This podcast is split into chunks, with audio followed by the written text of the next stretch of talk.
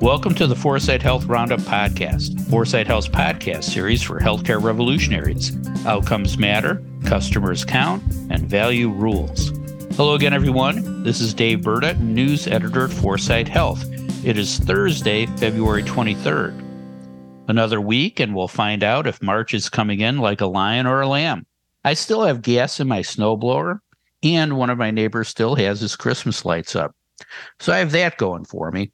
But what I don't have, and what millions of us don't have, is value based care. And that's what we're going to talk about on today's show.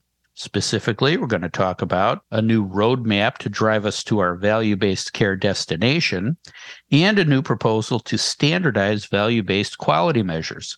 To tell us whether these new plans have promise or are destined for the dustbin of reimbursement history are Dave Johnson, founder and CEO of Foresight Health, and Julie Murchinson, partner at Transformation Capital. Hi, Dave. Hi, Julie. How are you guys doing this morning? Dave? My sister in Minneapolis sent us a note on Tuesday evening saying that she had her wool socks on, her ribs in the oven, and red wine in her hand as she prepared to ride out yet another big winter storm up there. Not here in Chicago. Our low snow winter continues. We dance on that line between rain and snow. Yesterday was no exception. Not too far north of us, got over a foot of snow. We got a lot of rain and wind. Uh, today, the temperatures are going to get into the 40s, so I should be able to do my CSP, core strength power training with Coach Leach outdoors this afternoon. I'm psyched. well, I guess that's the opposite of ribs and red wine, but uh, good, good for you. Julie, how are you? Okay, well, this is just whacked because we're having Chicago weather. I woke up to snow yesterday. It's 25 degrees right now. It's going to be 21 degrees tomorrow. this is not right. That's for sure. Wow. Up is down and down is up. Great. Now, before we talk about these two value based care accelerants, or potential accelerants. Let's talk about what you're watching on TV while you're waiting for spring. And Julie, it sounds like it'll be a while. Dave, I know I insulted our basketball and hockey fans outside of Chicago last week, but what are you watching after football and before baseball? Don't be forlorn, sports fans. March Madness is just around the corner. On the streaming front, we just finished watching all 11 seasons of Frasier, and we're missing it big time. So, what are we doing? We've started streaming Cheers and expect to watch all 11 seasons of that as well. Terry and I seem to be going back to the future in our TV binge watching. What's next? All 20 plus seasons of Law and Order? I'm not joking. You got to go back until they, they you hit black and white, Dave. That's that's the Jackie Gleason show. oh my goodness, you guys. Uh, well, Julie, are you streaming any new shows that you'd recommend?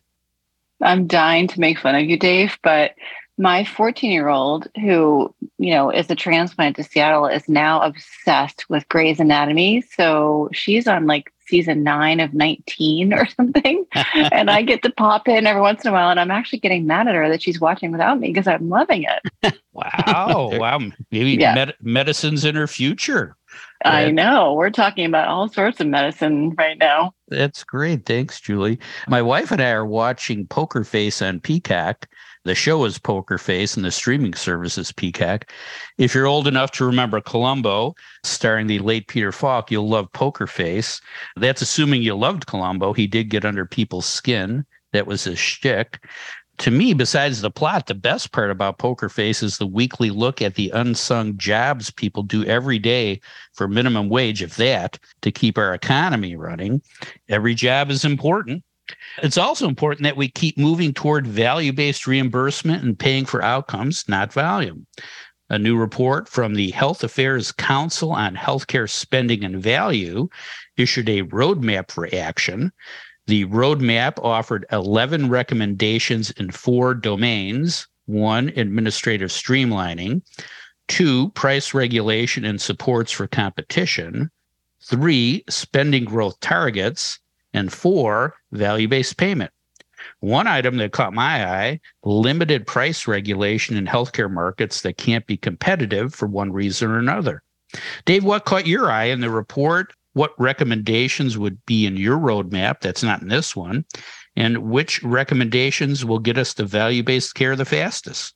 What's the policy equivalent of a tree falling in the woods that nobody hears? Maybe, just maybe, it's a heavyweight policy brief that gets zero press coverage. Like that falling tree, the council's roadmap is not making any noise. Make no mistake, the roadmap is a serious attempt to tackle the economic dysfunction at the core of U.S. healthcare in a comprehensive manner. Its co chairs are former Senator Dr. Bill Frist and former head of the FDA, Dr. Margaret Hamburg. They're both heavyweight healthcare luminaries. The council's 20 members are experienced healthcare lifers with diverse expertise and representative of most of the components of healthcare's massive ecosystem providers, payers, pharma, purchasers, policymakers, and consumers. Big names in this group include Toby Cosgrove, David Cutler, and Craig Garthwaite. Maybe because the council has such diverse representations, its observations and recommendations seem obvious, understated, and a bit tired. Here are a couple examples. Quote, the council believes that healthcare's current expenditure and rate of growth are higher than they should be. Close quote. As my nephew would say, duh. I, I, I, wonder how long it took the council to agree on that language.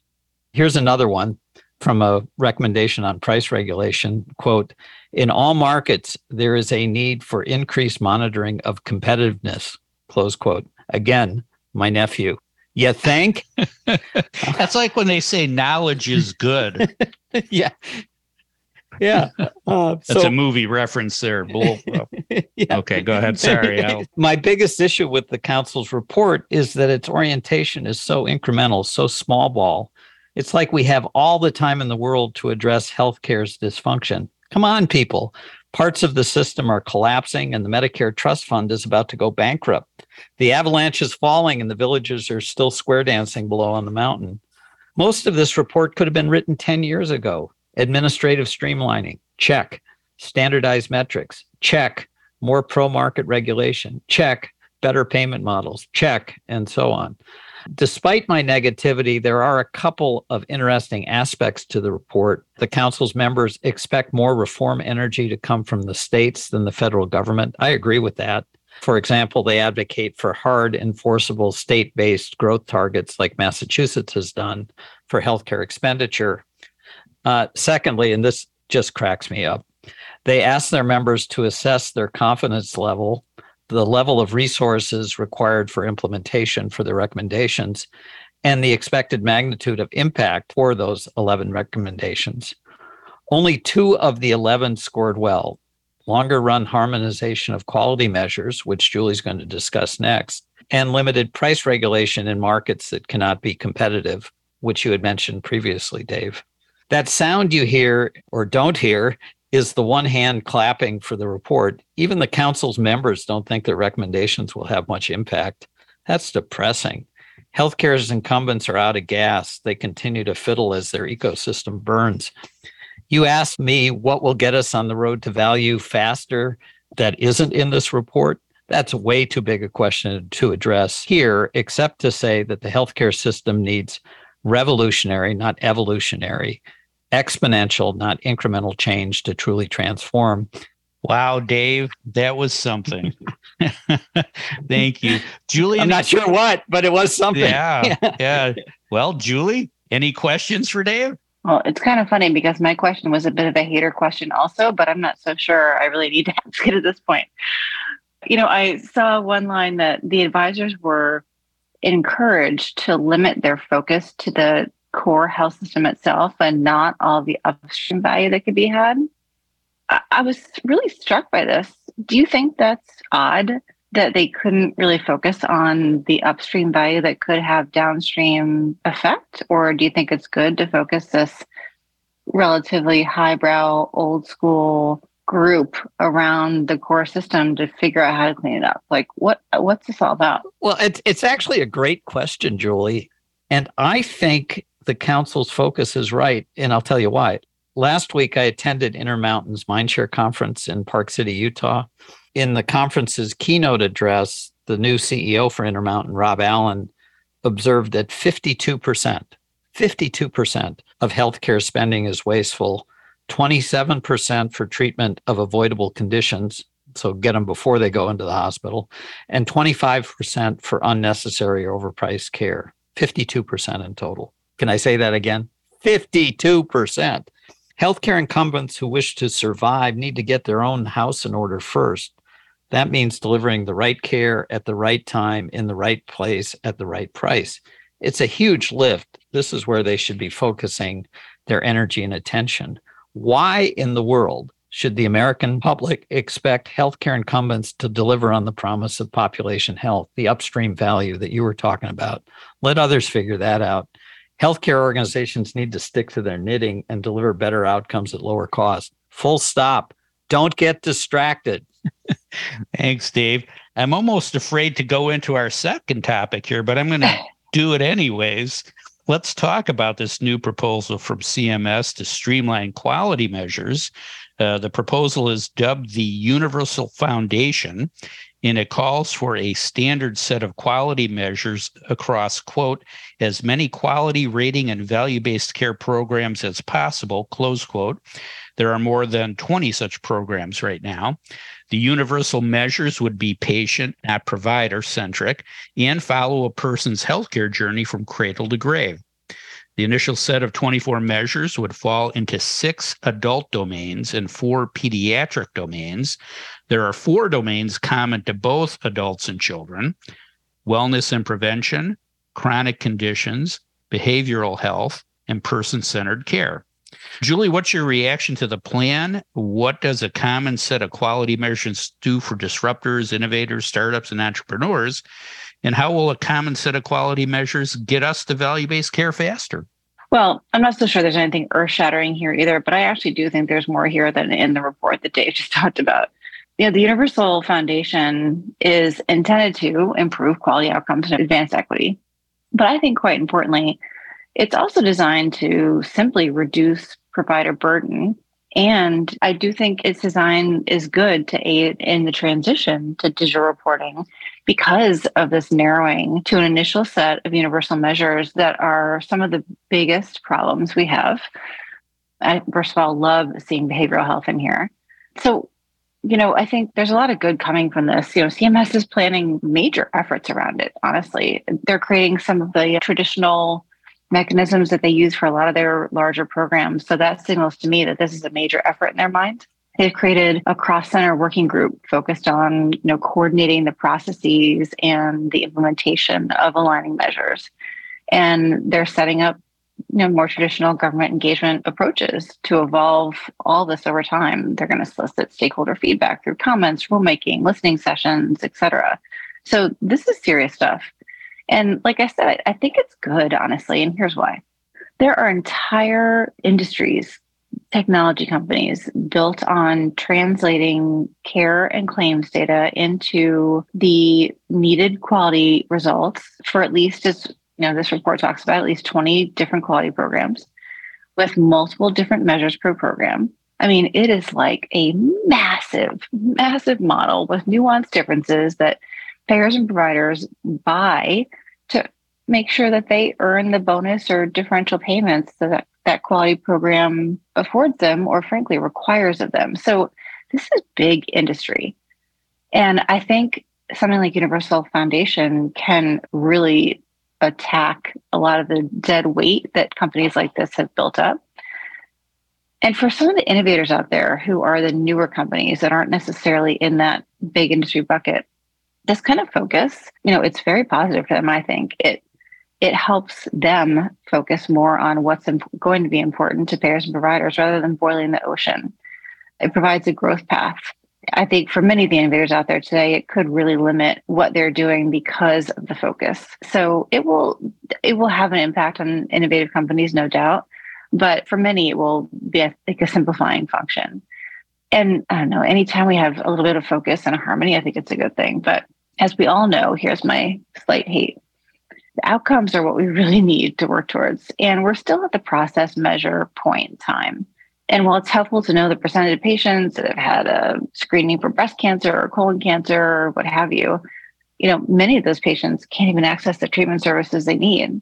So we're still at this place where, yes, the process measure is helpful, but it's not everything. And we need to go all the way. Got it. Well, at least it's not a moving target anymore. Thanks, Julie. Dave, any questions for Julie? Well, I'm I'm encouraged by Julie's response. So here are my big picture questions for you. Will this universal foundation do anything more than improve outcomes at the margins? And if not, is that anywhere near enough? I think you already answered that. And so, what should provider organizations do that truly embrace quality outcomes to communicate their commitment and results to a very skeptical public? When you think about when your boss pays you for a job and you have a KPI that you need to meet to demonstrate that you're doing a good job at work, that's their quality standard for you. Or it's not really quality, of course, right? But your performance standard. So I just look at this as like, this is what we're dealing with, right? When the government pays for this, they're going to be the industry that demands some performance. I wish it was a different set of demands, but it's a great question though. And I have to come back to what I said about outcomes over process is key. But at the end of the day, everyone in healthcare, they need to perform for payment. We all know the payment's a problem, but the real problem, as our friend Jan Berger, Dave talks about, is trust. And anything, frankly, not only providers, but payers can do to engender trust and deliver consumer grade products and services. And start to think about what we're doing more as products and services you know we can't be doing enough over the coming years to really focus on that as well. And i don't know if you saw this but the nqf which is you know goes deep into the quality world had one of their cms contracts pulled. And a private company is coming in and there's a lot of upsetting in the apple cart right now going on in the quality world and the quality delivery world. So I think we need to be focusing on more than just what the government requires of us. It's time to start measuring outcomes and not processes. That's great. Thanks, Julie. You can't improve it if you can't measure it. And if everyone is measuring all kinds of different things, you're not going anywhere.